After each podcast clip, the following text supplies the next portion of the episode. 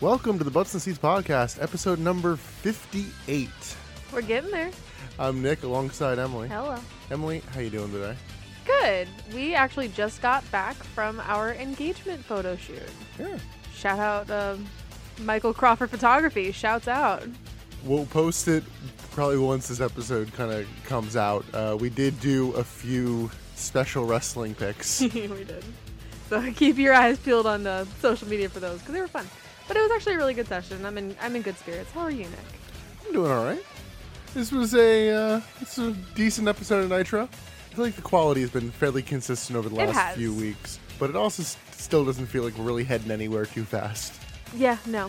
We're recording this the day after Clash of the Castle too, so I still have that kind of taste in my mouth. So Yeah. I need to switch gears. Yeah, that, that that show broke us a little bit. It really did. We literally watched it because we're in we're in the states, so we watched it in the afternoon, and we had dinner plans and everything, and we just slumped for the evening. Like our whole energy went down.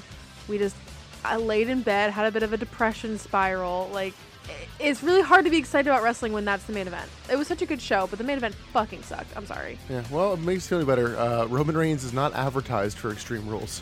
What that means is we definitely don't have a chance of him of seeing him lose the title. Yeah. But who knows what we will see. Oh, it- th- which relatedly, we bought tickets to the upcoming Extreme Rules. I guess we haven't recorded since I told you I bought those tickets. Yeah. So if anybody's going to be at the Extreme Rules pay per view in Philadelphia, We'll so be will there. we. So, Emily, before we get into this show, uh, let's talk a little bit about the good old ratings. Because this is the September 27th, 1999 Monday Nitro.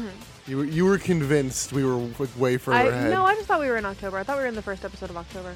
this show apparently has set the record for like biggest ratings gap at least at the time it's one of those where all of them are at the time 'cause i don't know how, how bad it actually gets towards the end Yeah.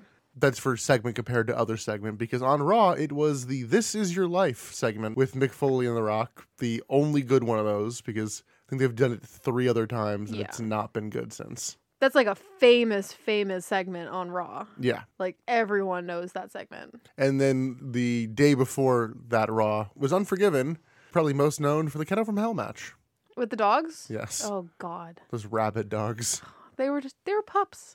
They were literally just puppies. Dogs wanted to like say hi to everyone around. They were not rabid. They weren't even dangerous. They didn't even want to say hi. They were terrified. They were just peeing They everywhere. were peeing everywhere. Oh, poor puppies. So- but the Raw itself as a whole did a 6.8 compared to Nitro's 3.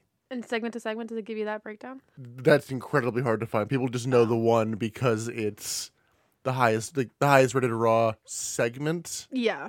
It's a little bit of goalpost moving because Yeah. it's not the highest rated wrestling thing ever because there's a match that's higher rated. It's Austin and Undertaker. Mm. but in terms of like written segment it is Hmm. it did like an 8 something compared to uh the opposing segment like 1.9 or Ye- something Well, yeah, when you see what it's up against, like it, it was a fine match, but it was fine. so i have more notes than usual for this one so let's get into this Do you really? Why? i don't know but as mentioned is the september 27th 1999 monday nitro live from atlanta georgia not in the georgia dome by the way No, no, not the Georgia Dome. i don't think they could sell that out anymore God, no. It's some Phillips Arena. yeah Yeah, I think it's the Phillips Arena. it's the hockey arena Yeah, much smaller yeah. Well, I don't even think it was sold out. So we start backstage. A lot of stuff backstage in this one. Uh, Hulk Hogan's limo arrives and he's signing autographs for a bunch of kids. Yeah, a whole bunch of kids swarmed the limo. Totally not staged. Totally And- real. and Totally s- authentic. Yeah, y- you know how a bunch of kids are allowed in the backstage area. Unattended by parents. Running behind cars. So Sting sneaks around the limo and does like a child voice, like "Hey Hulk, I want to." It was so weird. Sting was weird this episode. Kind of went kind of went into Mickey Mouse there. oh, oh, oh. Yeah. So he baits him in, into an attack, and Sting takes out Hogan's knee. Welcome to the main story of tonight. We then go to the Nitro opening. We get last week's recap, and then the opening pyro. Commentary checks in. It's Tony and Bobby, and um, he drops it during the first match, but Bobby basically has, has had enough, and he's like, "The brain is back," and he is very salty all evening. He really is. He's on another level. Like, and Tony even points it out a couple of times. I think part of it is also on Tony because Tony just doesn't react to it a, a lot of the times. He where like does react to it, but he's like doesn't know what to say to it because Yeah. Bobby is like heel commentator turned up to a thousand, and Tony's just kind of not. I don't think Tony knew that Bobby was going to be doing that tonight, so he didn't really prepare for this level of Bobby. Yeah, he's he's he's no Gorilla Monsoon. We'll say that. But Tony and Bobby chat. Tony hypes up the main event that now probably isn't happening.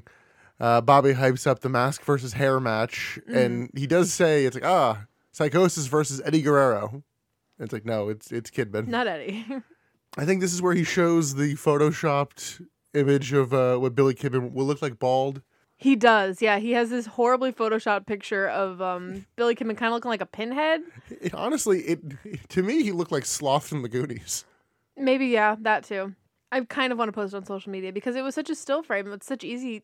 It was such easy material to grab. Yeah. So I might just post it. We then go backstage again. Mike Tenay goes to interview Hulk Hogan, who's hurt and is just is still headed into the building. He turns down medical attention. And then we go separately backstage to Sting, like with his baseball bat, going. Apparently, I didn't get the job done. I don't know why this camera was here. He's just tapping his bat menacingly.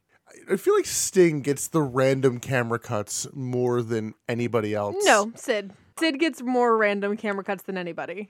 with Sid, I get why the camera's there. I'm saying with Sting, like th- there was the one week where he go- he opens the door, sees Randy Savage, and then we get a reverse shot when we were there was no camera previously. Sid gets more random backstage segments than Sid. Yes, I I am talking specifically about invisible cameras. We also got the one uh, during the White Hammer storyline where we just cut to a random close up of him of like the rear view mirror where he's sitting in the front seat. Yeah. And I'm like, It's a good shot. It's a good shot, but you shouldn't be able to get that shot because we can see that there's no camera there. So when you cut to it, it's You're thinking way too deeply into it. It's a show. Let it be a show. let's go into our first match. It is Ernest Miller, who we have not seen in quite some time. We're not sure who he's going to face start out, but What a trip this was because we had that whole segment leading up to it. And then we cut back wha- right after he's tapping the bat menacingly. We cut back to the arena, and all of a sudden the cat's music hits. burp, burp, Both of burp. us are like, "Whoa, hold on a second! I have a lot to take in." And then the cat actually walks out, and we're like, Jesus Christ! The man is full on Liepard. It wasn't even worth doing a who's that Pokemon because he's Liepard. That's that's it. So yeah, because he's in leopard print gear, but it's not matching leopard No. print, which bothered you. Oh my god, the leopard print on his bucket hat was different than the leopard print on his jumpsuit, which my god is the most 90s sentence I've I ever was said. going to say, like, so the cat does know that that it's his hometown, but he'll still whip the whole city. Yeah, what? He then confusingly heals in the crowd and wants a title shot and calls out Sting or whoever will actually give him a title shot. Yeah, why the fuck would Sting come out? I don't know. In what world? This prompts Chris Benoit to come out and, and answer the call. Also, why the fuck is Chris Benoit coming out? Eh, I mean, you know, accept all challengers kind of character, but Again, Benoit's too good for this. yeah, which will be a theme of um, tonight's matches. Yeah. But yeah, now we have uh, Chris Benoit versus the Cat for the television title. Woo. I don't think I noticed until the match started that, that on the Cat's ass it says Godfather. It does, which I don't know if I get. I think it's because he's going for the James Brown Godfather of Soul kind of thing. I guess. but it's like there's a guy on the other show called the Godfather. Yeah. I don't know. This match felt very mismatched and before we even get to the play by play of it, um this should have been a squash match. This should have been very quick, get the job done, in out. Chris Benoit is, you know, unbeatable. He deserves his title shot with Sting, whatever. It's very much not that. No, and that's very much the case with about half the matches tonight. Yeah. Which is annoying. And I was convinced it was going to be a squash because like early on Benoit was like having none of the cat Mm-hmm. shenanigans.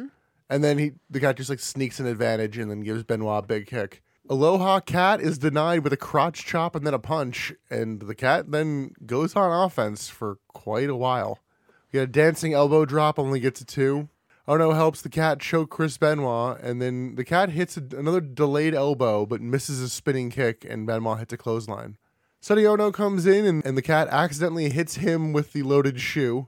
We then get a German suplex, a diving headbutt, and the crossface from Benoit, and he picks up the win. The fucking shoe. I'm And- over the shoe. Even the crossface, the cat takes a little while to tap Yeah. out, and I'm like, This was not enough of a squash to put over Benoit.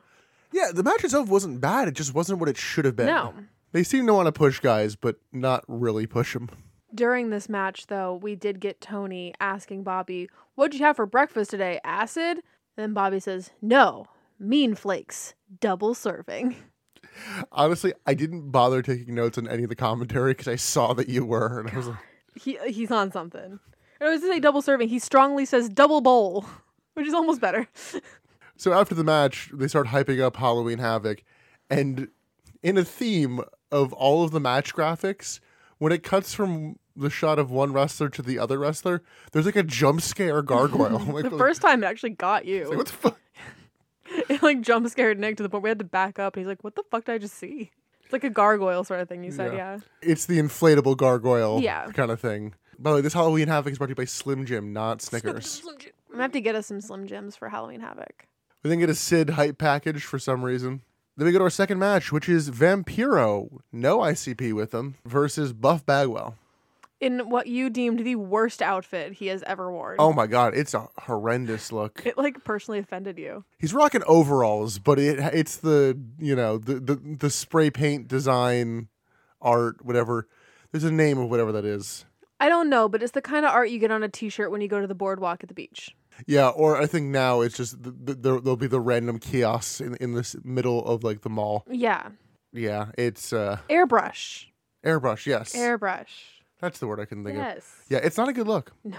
Buff hypes up the crowd and, and then calls them the stuff. It's like, oh, So Atlanta's the stuff. We finally found out who the stuff is. I thought Buff was the stuff. He kept saying to all of his opponents, they're not the stuff. But now we know that Atlanta is the stuff.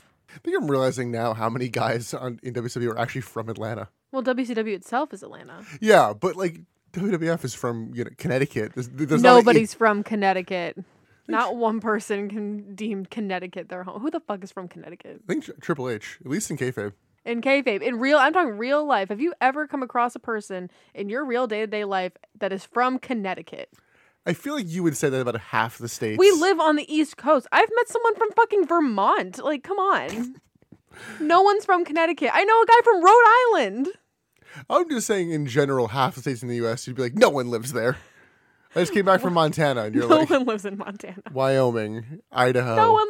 Famously, Wyoming is the least populated United state. No one lives in Wyoming. Just saying in general, people live No, places. they don't. anyway, Vampiro hits a spin kick to start and works over Buff with kicks and a bulldog, and then a diving spin kick. Vampiro mildly lands a monkey flip, but then is caught with a clothesline. He bails to the outside and is immediately brought back in, and then Buff hits a back body drop. Just weird, like, okay, you're out, now back Yeah. in. Okay. Back outside, Vampiro slams Buff onto the stairs and then drops him onto the barricade. We get a rest hold that gets two arm drops from Buff, like, ooh, he might be dead. And but then Buff starts a comeback, but is stopped with a nail in the coffin, which has no ceremony to it. No, Co- none Oh, at all. commentary doesn't even note it. And then a diving clothesline. Like it, it's a transition move. Mhm.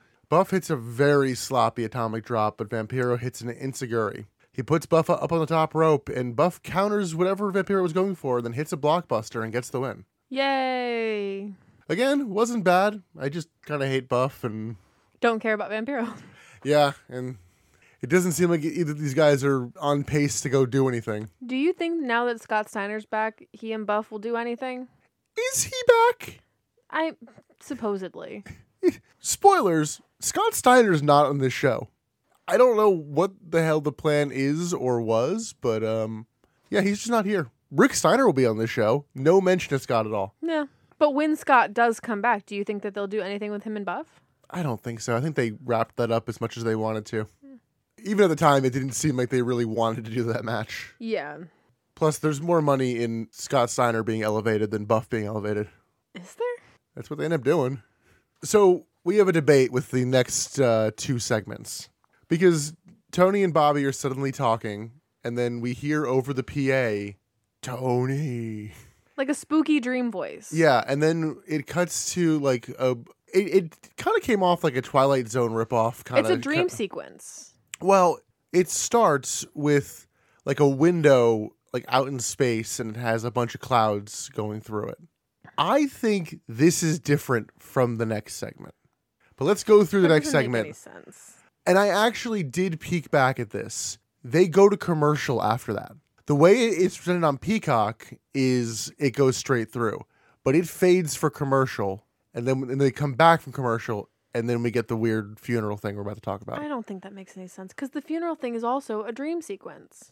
We'll talk about them both at, once we go through the uh, the dream sequence, because we go to the funeral of Lex Luger, and I'm like, what? They're like, yep, Lex is no longer with us. They have they have Ghost Lex talking to us the whole time. I didn't listen to a word of what he No. said. I was just bewildered. I think he was reading his own eulogy, like "Here lies Lex Luger." Yeah, I just wrote what is happening in all caps.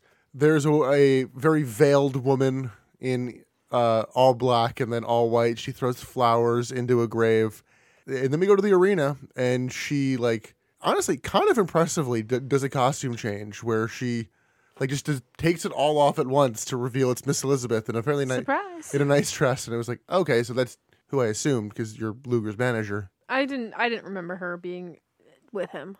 Apparently, what this is meant to be is we can't call him Lex Luger anymore. He's just the total package. which is dumb, and I'm going to continue to call him Lex Luger.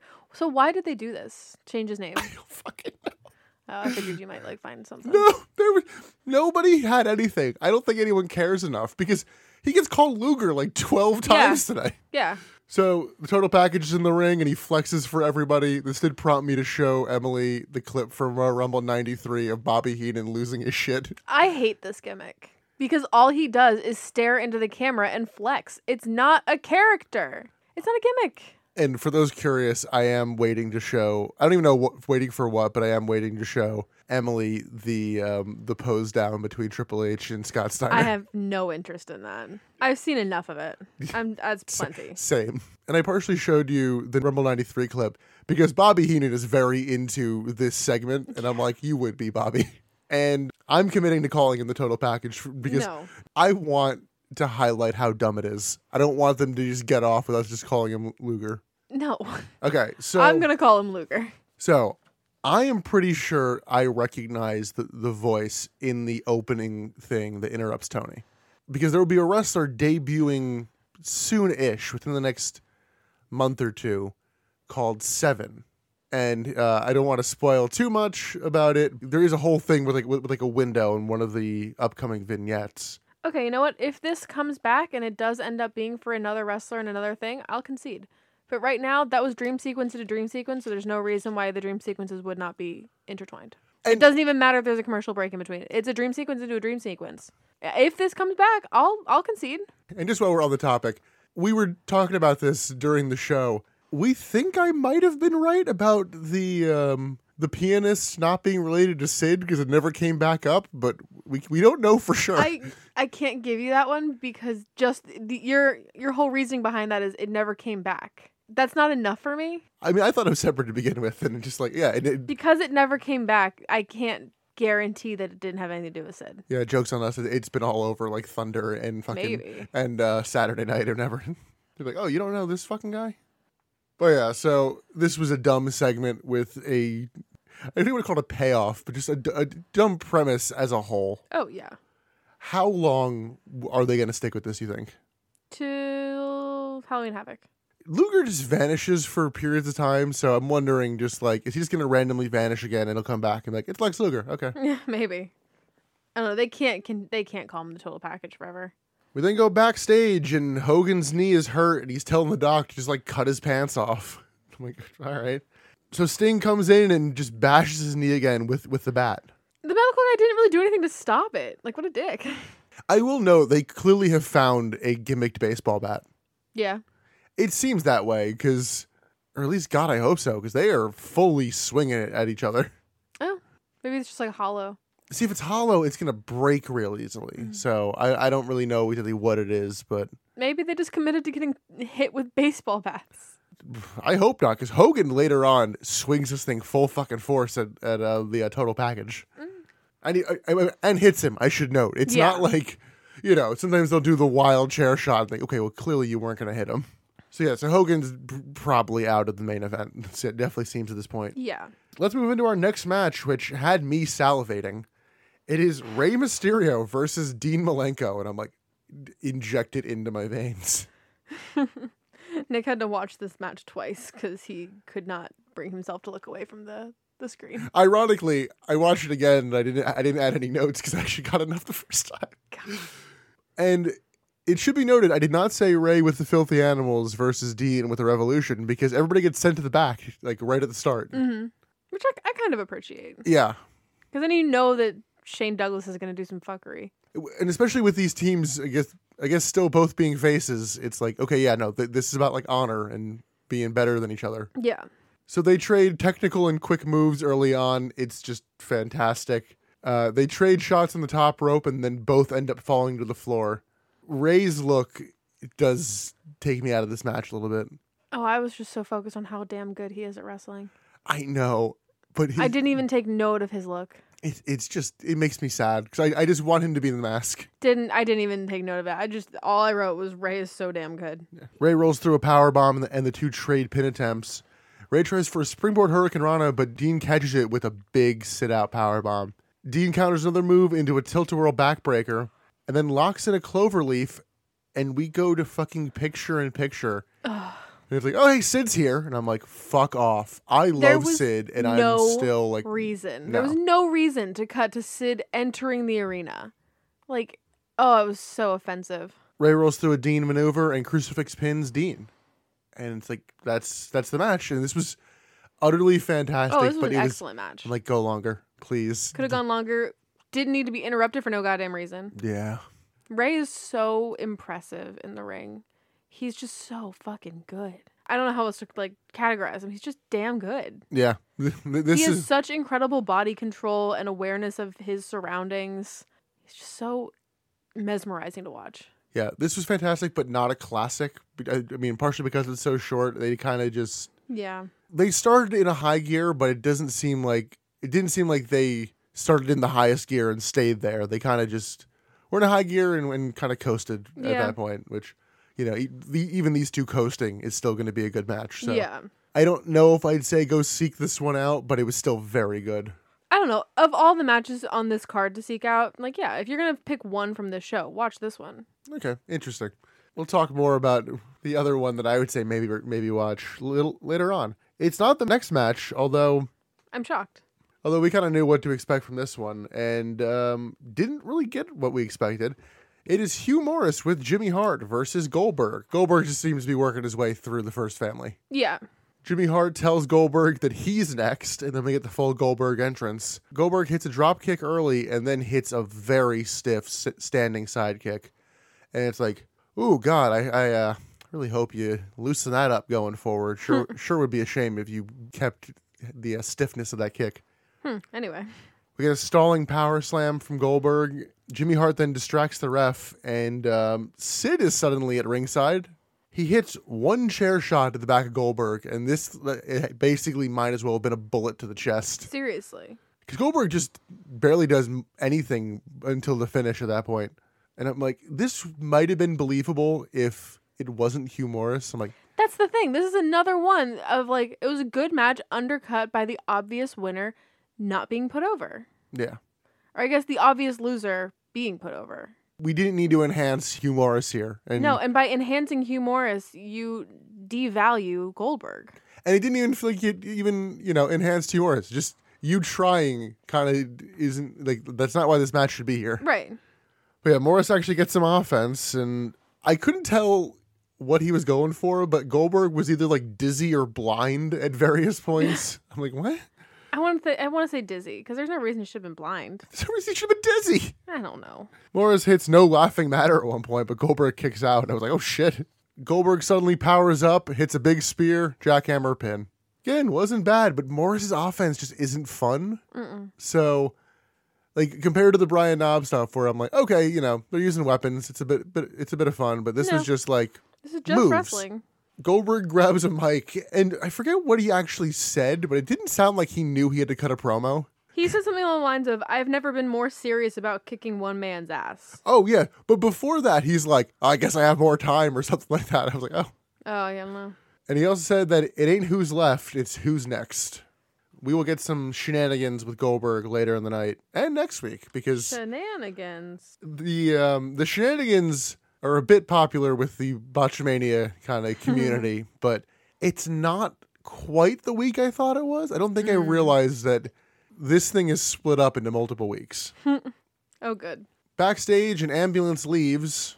Which We remem- don't see an ambulance get loaded or anything. It just kind of drives off. and the ambulance is gone. Remember that. It drove away. Yes. We then go to the Nitro Girl tryout package. We have Gene again, thank God, and he brings out Kimberly and Storm. I had to confirm, like, okay, yeah, you are Charmel. Right. Got it. She just got inducted in the Hall of Fame. And Emily, who are our two contestants this week? So our two contestants are Celentria and Jamie. Celentria, we don't know where she's from because her segment started out muted and they did not get the, the sound on for her segment until after they said where she was from. Yeah. They didn't go back and restart it or anything or like clarify. It just started muted. Uh, Celentria is a Miss Georgia competitor and a Falcons cheerleader. Yeah, she said something about Miss America, but that was like right as it was the audio was so being the faded way back Miss up. America works is you can't become Miss America without becoming Miss Your State. Okay. So she's competing to become Miss Georgia with the hopes to one day become Miss America. Okay. But she's also a Falcons cheerleader. Yeah. And then Jamie, Can I, can I tell you what I wrote about Jamie? I want to see if anything to add. sure. She likes to dance. That's kind of it. Jamie just likes to pop and lock and jam and break. In terms of Nick qualifications, doesn't get that reference. in terms of qualifications, this might have might as well have been fucking Goldberg versus Hugh Morris. it was like, all right, one, Yeah. one of these people should be going over in a big way. Oh yeah, it's no brainer. Celentria should absolutely be the the Atlanta winner. And honestly, sh- based on everyone else we've seen, I feel like she probably should win it all. She should. That said, we never found out who won last week. No, we did not. They They, didn't even- never said who won Cincinnati. Yeah, uh, and then next week is Kansas City, Yes. which I will note now they are going to the Kemper Arena, and I want to say this is the first major wrestling show in that arena since Over the Edge '99. Oh shit, Yeah, that's kind of morbid. yeah, Brett'll have a nice thing there next week. I feel like if I was Brett, I would want to sit that show out. I can see that. I don't. I wouldn't want to be in that building. I wouldn't want to wrestle in that arena. It's a Owen Hart tribute match. Still, Yeah, I I mean I would not want to wrestle in that arena. it was his own idea. Ugh. So I I I do get what, what you mean though. That's just so cursed, and it's so soon still. Yeah. It's been 5 months. Yeah. Okay, well that's a fun transition to our next match. which is Evan Courage Anyway. Evan Courageous versus Berlin, which this this match made Emily tap out for the night. She's like, "No, Oh, I'll yeah. watch this tomorrow." I was done for the night. Yeah, cuz we also see a recap of Brad Armstrong making the save last week and I'm like, "Oh god, are they going to do Berlin versus Brad Armstrong on Halloween Havoc?" Probably. Because if they weren't, like, this is the week you would do it. Yeah, they're probably gonna do it at Halloween Havoc. Ooh. Berlin has nothing to do. They don't know how to write him. They don't know how to push him. Uh, ZZ Top is here. Cool. Literally, before they even said who it was, they panned to an old guy in the audience with a long beard, and I said, "Hey, look, it's ZZ Top." Jokingly. Oh, I thought I thought you were being genuine. No, I was not being genuine. I just saw an old man with a long beard, and then later on, they're like, "And ZZ Top is in the audience." I was like, "Oh fuck, I'm so good." ZZ Top is here. Uh, Uda is not. I think I think Uda is I think fully we would've gone. done, yeah. I don't blame him. I I'll miss how awful she was, but Yeah. or She didn't add anything. I guess I shouldn't say awful. It's more aggressively not good. She had a character, and she was sticking to her character. It just wasn't a good character. Oh, Well, she she could cut a promo. No. When you're the mouthpiece and you can't cut a promo, that's a problem. She was supposed to be like the translator who was also just as stoic and businesslike. Yeah. She wasn't supposed to be a good promo. She was she had a character. Okay, you can do stoic promos eh, well. Chris Jericho made a living off that for like three Oh, years. very different vibes. I would never liken what Uda wanted to be to Jericho. Absolutely not. No, Chris in like 2008. Still, no, not the same at all. I'm just saying, when you're when you're a mouthpiece for a wrestler, you need to be able to talk. And No, I agree, but I don't think she was getting any help backstage either. I don't think she Well, had a probably writer. not. I don't think anybody was helping write these segments. Oh no, there was definitely a writer. Remember, we, we noted she was. We could see her reading off of cue cards. So Berlin demands total silence for his match, and I'm like, "Ooh, are you sure you want to do that?" Well, commentary even noted that's the one way to get what you don't want. Well, I was saying you might make Evan Courageous feel really at home wrestling to no crowd noise. are you sure you Ooh, want to? Rude, rude. I'm sure he's a lovely guy. Berlin begs off almost immediately in the match and then pokes Courageous in the eye. And I'm like, oh, God, you need to cheat to beat Evan Courageous? Yeah, Berlin puts Courageous down with a high knee. And then we do the, oh, is the wall going to punch him spot? And it's like, just, just hit him. yeah. The wall just kind of like hesitates a lot. Yeah. Why is he here? Berlin gets crotched on the top rope and Courageous hits a diving crossbody. Courageous goes for a springboard move, but the wall makes him slip and then punches him. We Get a neck breaker to Courageous, and Berlin gets the pin. Woo. Post match, Berlin locks in a submission hoop that's so lame. The fucking Steiner recliner is blushing. like, oh god, there's like, wh- where's the point of anything? Brad Armstrong comes out, but then just gets beat down. And uh, yeah, like immediately stomped down by Berlin and the guard. honestly, the biggest intrigue in this beatdown was watching the wall try to hold on to his sunglasses, and then they ended up falling off. Yeah, see, I like that for a character moment. Like he has sunglasses. He wears his sunglasses. I think that's fine. Where's the sunglasses at night? So we can what? Shit. Um, Oh, you don't know the next lyric. I don't think I know the next lyric. I just know it's just so I can, so I can So he can what though? see. I don't know it. I just assumed you to know it. So this is another weird squash where I'm like, "S- stop giving the guy you're not trying to push so much offense. I can't tell who they were trying to push here. Berlin, Yeah? more than Evan Courageous. By I the way, don't know. Evan Courageous has been coming out and like having matches every week. oh, by the way, update on Evan Courageous. I'm pretty sure that cruiserweight title match he won for Thunder did not happen. Oh, really? Yeah, Cool. and um, no Lenny and Lodi this week. Yes. No even mention of the Cruiserweight No. title. We then go backstage, and Goldberg is looking for Sid, but can't find him, but does take his car keys from the guy in Sid's locker room. I and guess it was a valet. Shitty valet. I don't just know. It's like a fucking- parking attendant or something. Yeah, it's just like, okay, cool, here's this other guy's keys. Like, that's. Isn't your job to make sure that exactly that doesn't happen? Yeah, no, he did a very bad job. Nick, I will give you $36,000 if you know who sings Sunglasses at Night. I don't know. No guesses? Flock of seagulls. You would think. I thought it was Fox no, I Seagulls. didn't think it was. No, Direct- Corey Hart. Okay. Any relation to Brett? No, I don't know. But it's um, so he can watch you weave, then breathe your storylines. Okay. We then go somewhere else backstage, and fucking David Flair is here. Oh. Also, yes. I I literally cannot remember from the last time if, when we saw David Flair. Was It's it been a minute. what? No, I'm saying was his hair bleach blonde yeah. last time? Oh, yeah, it was. Okay. Oh, yeah. I remember noting it because it's bad. He then makes a call and is trying to reach Tori. He doesn't know where she is. We'll come back to this later. I don't know why we had to do this. Riveting content. Literally, the whole segment is looking for Tori. Do you know where she is? Can you give me that number? That's it. Yeah. Then go to our next match. It's the Wyndhams with Kurt Hennig and Emily. What do they call the other member uh, of the West Texas Rednecks? Vincent. What do they call him though? I'll come to her. Vincent. They call him Curly Bill. They sure don't. versus Harlem Heat for the tag team titles. This is a uh, very basic match from these Oh, two. yeah. They, I'm like, they start slow until Booker shows his quickness, and then it slows back down. Barry Windham is not looking good. I don't know what's different. I think he's just I, he's looking his age in this. He's looking older and pudgier, and I it's just it's not good. I don't even think he's honestly that old. That's what I'm saying. Like he just kind of looks like an old man. It's bad. They go to commercial, and then when we come back, we see Kurt Hennig cheating. But right before they go to commercial, I like the split second before they cut to black. You get Bobby yelling, "Kick him!" It's like, all right, sure. That's it. Rednecks work over Booker. Curly Bill gets on the No. apron, and then everything gets real messy for the finish of this match. Oh yeah. everyone just kind of brawls as Kendall Wyndham has about a three minute long chat with the referee in the corner. Stevie Ray comes in and hits Barry in the knee with the title belt. Booker gets the pin. I don't know if Booker saw that Stevie Ray cheated I don't know. because Bobby Heenan points out the hypocrisy where it's like to to Tony, it's like if the if the rednecks did that, you'd be going like, "Oh, this is a travesty." Bobby also goes on a rant saying that refs need to stop whining about how hard their job is because all they need to do is call the match. What I'm wondering is, are they already setting up a heel turn or breakup with Harlem Heat? I feel like they've been teasing that for so long. Well, they also teased the team getting together for Yeah. about, you know, for months and months. Yeah, Emily, I might need to break your heart a little bit. my heart's already broken. This and a little bit of next week is the end of the West Texas Rednecks. That's not a heartbreaker. That's shocking though. Yeah, Why Ba- is that? uh, the Wyndhams get released soon. Barry's n- not even Mm. on next week. Good. Uh, yeah, Kurt will be in a singles match, and fucking Curly Bill will stick around for a little while and Who? wrestle as Curly Bill. But No. yeah, Must just be cheap. Why are they keeping him? Yes, he, he very much is.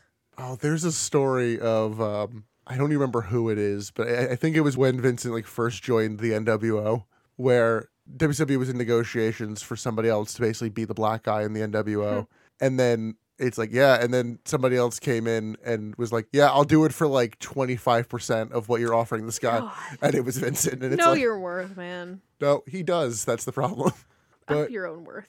Love yourself. Love yourself. but we'll yeah we'll chat a little bit more about them next week but yeah this is the last match of the wyndhams on the podcast Damn. What a bummer. I won't ever have to question my knowledge of who's who. but that also means th- th- there's no new songs and that's the end of good old boy Good old boy was always second tier to I hate rap. i laugh at them still having the shirts for that and they have just like disowned the song I know. I miss I hate rap. like I said, we'll, we'll chat a little bit more about them next week. But let's uh, let's go backstage. Goldberg makes a very vague phone call. Calling a tow truck, and you would only know if it was it was a tow truck if you were looking because the camera zooms in to the word towing. That's it. Very short vignettes backstage. Yeah, we go back to the ring for our next match. It's Rick Steiner versus Van Hammer, Yep. Why? and apparently this was supposed to be Van Hammer versus Sid for the U.S. title. Why would it ever be said? I don't know. Apparently Van Hammer's been calling out Sid. Do, do you know? Has he? Do you know why Sid apparently was not in this match? Why? It's like, oh, my allergies are real bad today. Can't wrestle. I respect that. Not, not to be confused with him missing WWE dates in 97 to go play softball. It's very I have to go. My horse is sick. I think he's dying. But he, here's the thing, he didn't even leave. He's like, I just can't wrestle. I'll do the backstage stuff. I respect it. See, Sid's a man who knows his worth, and why the fuck would he waste his time wrestling Van Hammer? Yeah, so Rick Steiner wrestles at his place. No Scott Steiner with him, no mention of him. Like, all right, whatever. Rick grabs the mic, says he's the DFG and the nightmare you can't wake up from. he's like, a Van Hammer, you've been calling out Sid. I'm like, what? When? When and Cite why? your sources. Van Hammer comes out in a Triple H Hmm. cosplay. Steiner just beats down Hammer for pretty much all this match. See, this was at least good. This was more of a squash than the other two were. I agree with the second half of that, that statement. Good as in like it made sense. Yeah, Hammer Not a good match. Hammer hits a jumping axe handle from the apron onto Rick on the floor, and then Rick's just back on offense.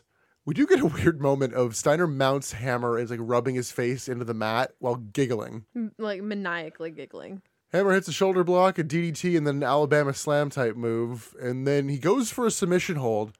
Uh, Charles Robinson just like physically stops him from doing it. Rick Steiner then points over there and is like, "Charles, don't look at what I'm about to do."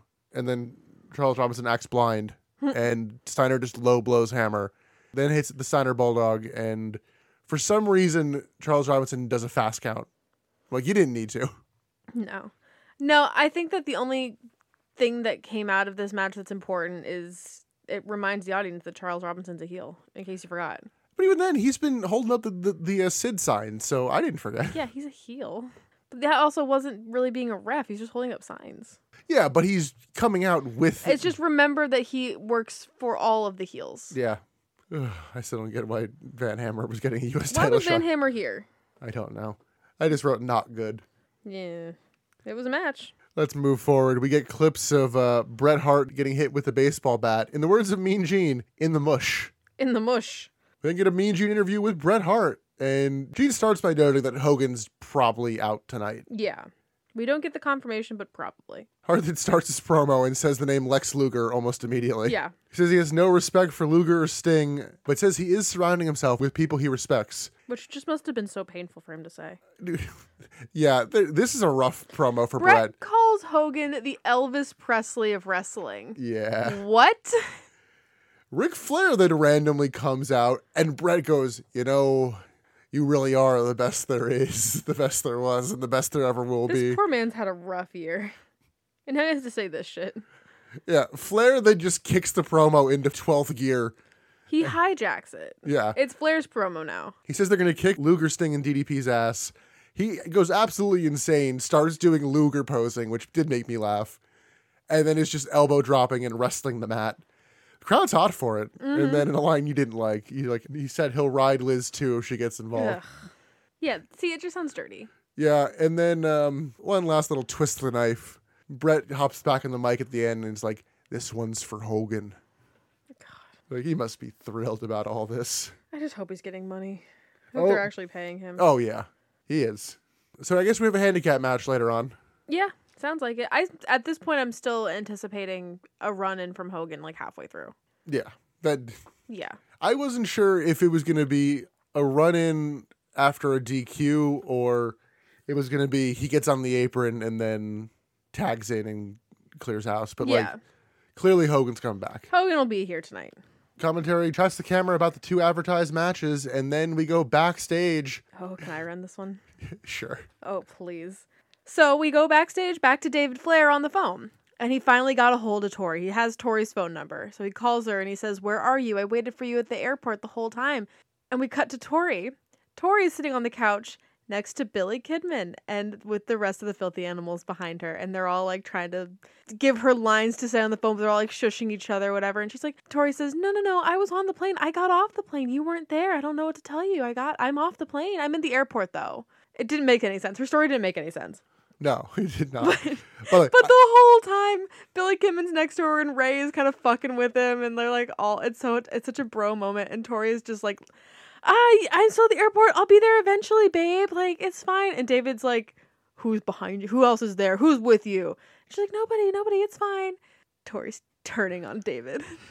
I I did. love it. I did call him David Cuck in this segment. Jesus. I love it though. She's cheating on him. He's getting what he deserves. And she's going with the true prince of this. She's turning down the frog and marrying the prince. Ironically, we don't see Tori later, so I guess she's st- she's still trying to keep her kayfabe. Yeah, she's trying to keep it quiet. She can't let her boyfriend know that he's she's cheating on him. Elsewhere backstage, Sid finds out that Goldberg took, took his keys. But speaking previously of the filthy animals, we're going to get one of them in a match against one of the members of the Revolution coming up next. Which, yeah, Again. that's a common theme. Although this probably is the least interesting uh, combo. Yeah. Actually, no, it could have been Shane Douglas versus Conan, but this is Perry Saturn versus Conan. Luckily for us, we don't get a Shane Douglas match. I, I'm pretty sure he's hurt because he definitely does seem to be holding his arm in a way where it's like, Yeah, okay, maybe. this this is sore. By the way, this is the match we mentioned earlier that goes opposite. This is your life. So if you saw Conan and Perry Saturn on your screen, wouldn't you kind of flip over to see what the competitor's doing?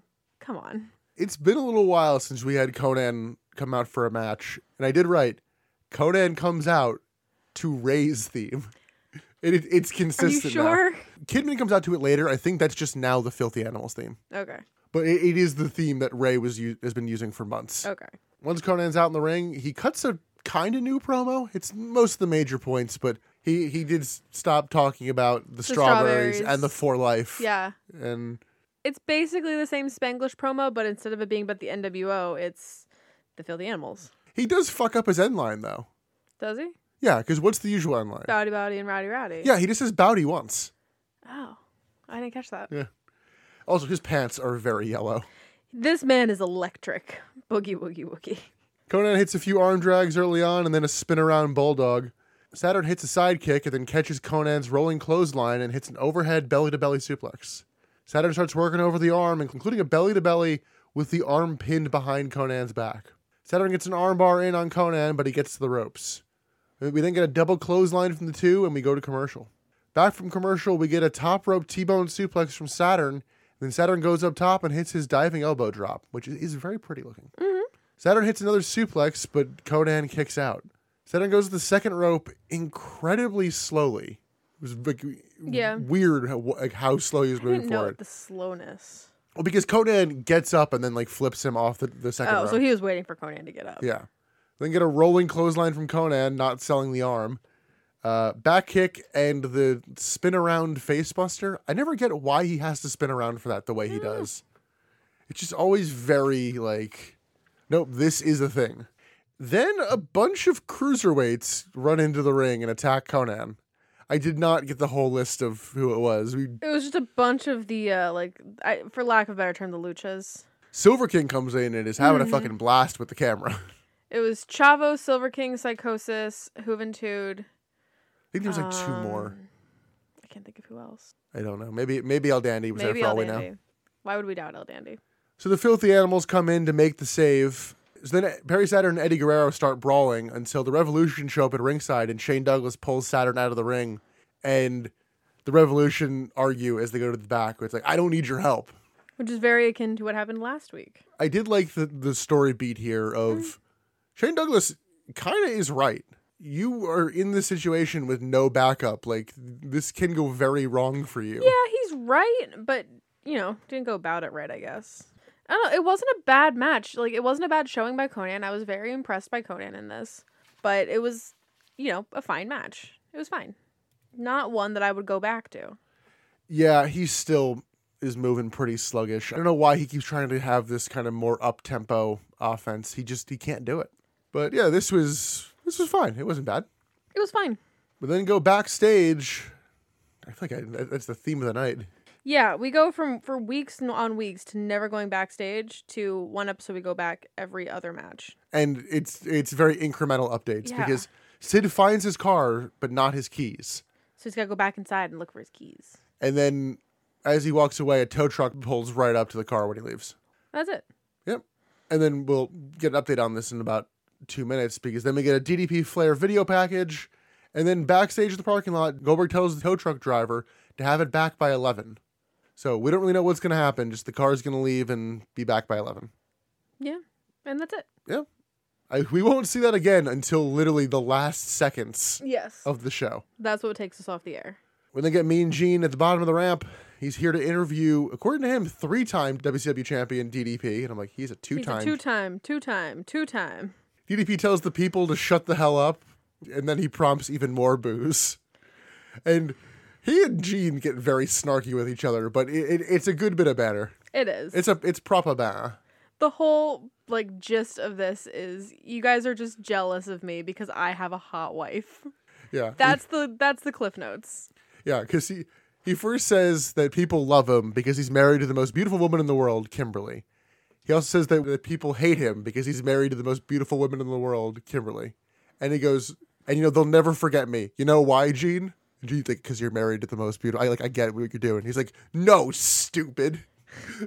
Apparently, it's because he delivers the goods. And he has a the hot wife, Kimberly. DDP also just seemed to like very quickly slip up and catch himself by saying the name Luger and then be like the total package. It's dumb. Call him Luger. Gene basically says that Hogan will definitely be here tonight. And I'm like, you changed your fucking tune from the Bret Hart interview. yes, he did.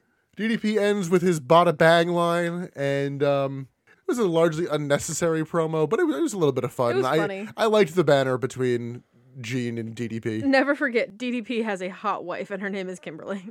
We then get a recap of the setup for last week's mask versus hair match, which prompts that match. It's mask versus hair, psychosis versus Billy Kidman. I was so hyped for this match. and there is a barber chair on the stage, and a barber who we see various shots of him throughout the match. He is raring to go, man. He is standing there menacingly.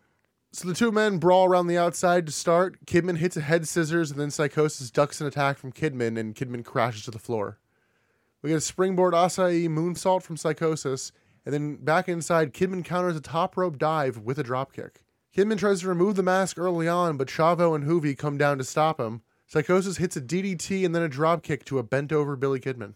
Shortly thereafter, Psychosis hits a top rope Frankensteiner and then drops Kidman on the top rope and hits a diving spin kick to Kidman's face. That's a good move. Kidman gets fired up, hits a flurry of punches. He then hits a sky high and, and slides through Psychosis's legs, but Psychosis drop kicks Kidman's knee.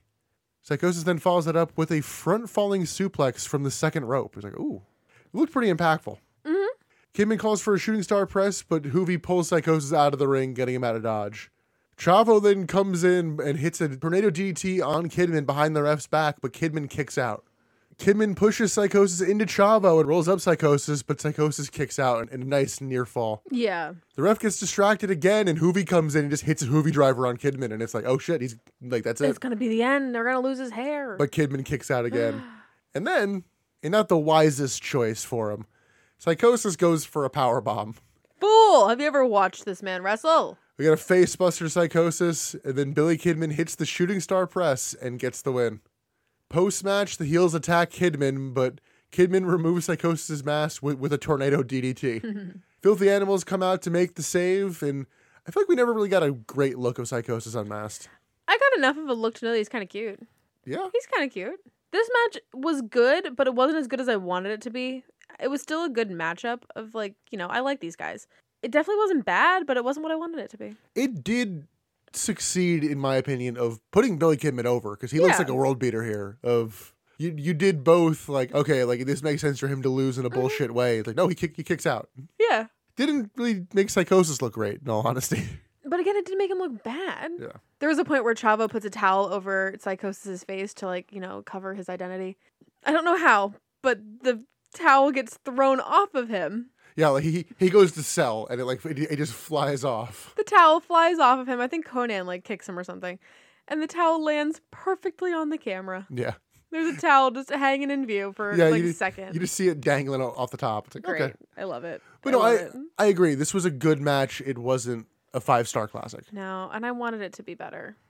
I expect more out of these men. I wonder if us kind of knowing that Kidman wasn't going to lose definitely uh, hurt it a little bit. I don't know. I mean, I never really lost faith that Kidman might lose because it's not like he has a lot of hair. Like it's thin. He can grow that back out pretty quick. Like psychosis losing his hair would have been way more interesting. Cause that like he has a fuck ton of hair. Yeah. That takes years to grow. Kidman, I feel like he could just get that back in like six weeks. More than that, he, Yeah. his hair is like to his shoulders.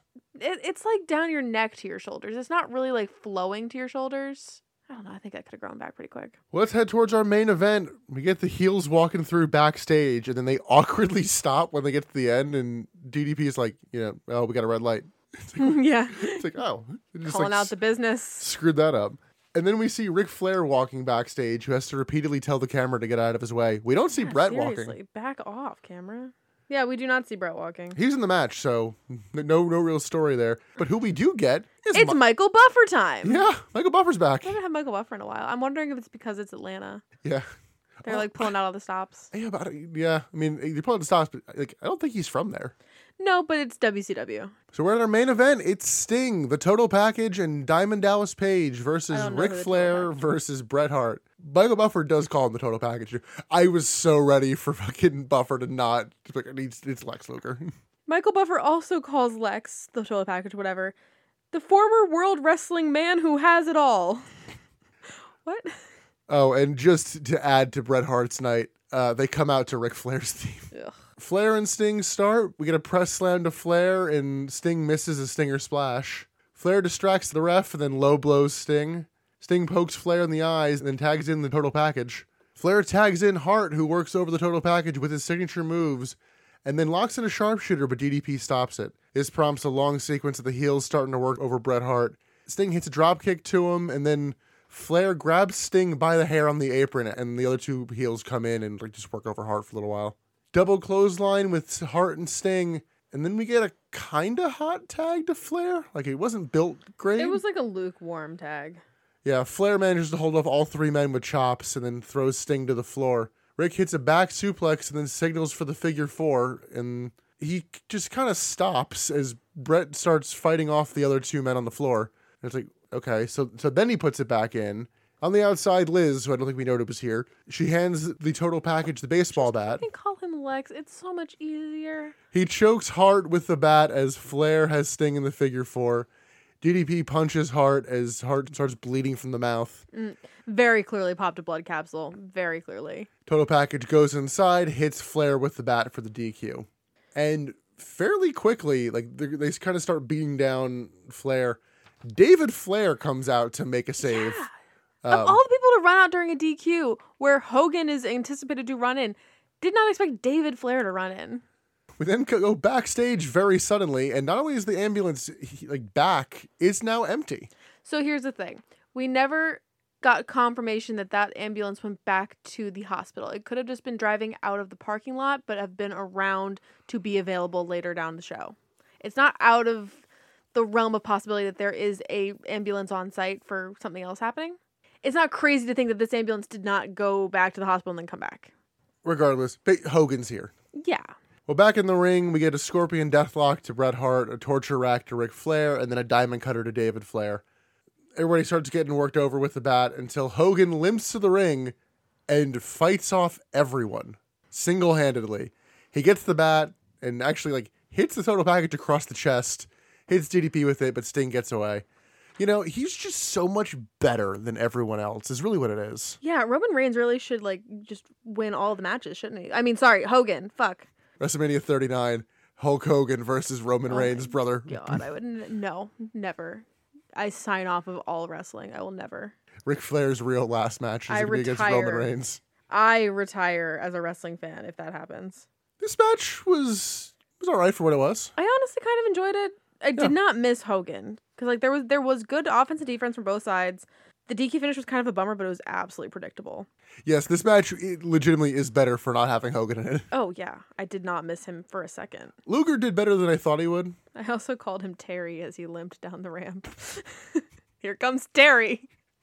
But yeah, I mean, like everybody here can go. Yeah. E- enough. Enough. And they're like, folks, we're out of time. But apparently we're not because then we go backstage for one final bit. Sid's car has been destroyed. Flattened. Sid jumps on top of it, and I'll just play the, the quick little clip of him just crying out. Oh my God! What happened to my car? Goldberg! Where are you? Goldberg! Goldberg! Goldberg! I love how camp this was. It was very camp. You're right. This did feel like a little bit of knockoff Steve Austin. Oh, absolutely. I've I've been saying since the beginning that they're trying to liken, at least in looks, Goldberg to Steve Austin, and they've changed it up in like character. Obviously, they're not the same character, but now with the like the backstage sort of gimmicky stuff, now I think they're trying to do it more. Yeah, I they're, think they're trying to They're make trying to them more make him similar. like, like fun, and it's Yeah. like it's not really. They're trying Goldberg. to make Mm, Goldberg the WCW Steve Austin. Yeah. This is not the last we'll see of uh of Goldberg, Sid, and Cars, because I thought this was the twenty two episode, which doesn't mean anything to Emily. Goldberg and Sid are in Cars. Yes. Who do they voice? It's from a it's from a deleted scene. Do they voice the White Hummer brother? Oh Christ. yeah, that, that's the whole thing in Cars too. you wouldn't know that. We don't watch that one. I've seen Cars too. I've seen it too. Horrendous. Anyway, Uh, this show was not horrendous though. it really wasn't. Actually, yeah, fairly decent Nitro. A couple of stinkers halfway through, but you know. Yeah, did not deserve to get killed in the ratings like like it did, but Right. But for Halloween Havoc being, I guess, still in a few weeks, doesn't feel like they're headed towards a lot of logical places. No. A lot, lot of spinning of wheels. Halloween Havoc is still what four weeks away at this point, and they're already building up matches for it, which like is great in you know a vacuum. But what are they gonna do for the next four weeks? Yeah, there are three more nitros in between Okay. now and then. But let's close this out with best bid and MVP. Emily, what you got for best bid? I don't think my best bit's gonna come as a surprise. It's the fucking phone call. It's the Tory phone call. That is the best bit of this show. David Flair's dreams getting crushed where his hot girlfriend is leaving him for a better man. Yeah, I love it. Best fucking bit. I'm gonna go with the Dean Ray match. Yeah, I figured you would. I, I, you know, it's funny. You were you were talking to me beforehand about I, you're like, I don't know what I'm gonna pick, and then I, s- I saw that in my notes and I went, oh, I do. yeah. Uh, Emily, who is your MVP? Oh, I gave it to Ray. I couldn't let that match go without like acknowledging it in some way. So yeah, Ray is the MVP. Damn good wrestling. I actually gave mine to Billy Kidman. I thought he Oh my God. he looked great in his match, and it, as I said before, he looked like, like a world beater in his match and put on a good performance. And And he got the girl. yeah, What a guy. and he, and he got to go for real too. For real. For a little while. Damn that man! He didn't get her forever. More than any of us will get her for. That's true. But that's gonna do it for this episode of the Butts and the Seeds podcast. Next up, the October fourth, nineteen ninety nine Monday Nitro. Listen, I'm gonna tell you right now, I'm gonna want to die during that episode. Oh, em- Emily, why is that? There's a big old spoiler in the thumbnail on Peacock of who returns at the October 4th, 1999 Nitro. Do you want to uh, spoil it for them as well, or? Well, yeah, I'll tell them what the pe- what the peacock uh, thumbnail is because that's not really a spoiler. You can go find that. The peacock spoiler. In the thumbnail, you see two men walking down the rafters with sodas and nachos. no, in their it, hands. it's beers. You're right. Sorry, beers. Obviously, beers. Two men walking down the rafters with nachos and beers. These two men, Nash and Hall. They've returned. They're back. bunch of outsiders. I want to die. Ugh, well, to be fair, we did know Nash was coming back soon because not next week, the week after, we will be um, chatting a little bit about the last Thunder before Vince Russo coming in because apparently a little famous for its not giving a fuck Kevin, Kevin Nash commentary. Oh no. Just shooting on everything and everyone Oh, no. all night. Okay. Well, that's that's coming up soon. Until then, you can listen to all of our back catalog on Spotify, Apple Podcasts, Google Podcasts, Stitcher, iHeartRadio, and follow us on Twitter and Instagram at Butts in the Pod, which yeah, you should be able to find our uh, Heart Foundation jacket photos on there. Yeah. And then follow us on Facebook at the Butts and Seas Podcast. Emily, any uh, closing thoughts before we get out of here? No, I don't think so. I'm, you know, I, I need to watch some good wrestling, honestly. Yeah, Not right now because we've done so much wrestling this weekend, but I need to watch something that doesn't make me want to die. yeah, we were gonna record right after Clash of the Castle, and we're like, No, we literally had like depression cuddles in bed. We were just laid in bed, and I think I cried. I don't know, not because of the show, but just like I want to die. One last note. One last note. I'll end this on. After the horrendous finale of Clash of the Castle, I immediately left the room and went and took a shower. Three minutes into my shower, Nick comes into the bathroom and goes, "Emily, I can't explain this more, but they're doing a duet of American Pie in the ring." I'm like, what? And then he leaves and he comes back and says, Now they're singing Don't Look Back in Anger. Like, what the fuck are you watching? And that's wrestling. Listen, it was it was no Austin Rock singing Margaritaville. Let's wrap this up. We're done. yeah, go go watch some good wrestling, everybody. Don't be like me and, and watch one night only afterwards too. God. I don't think I got anything else for you. So Till next time. till next time, thanks for listening to the Butts and Seats podcast. Bye.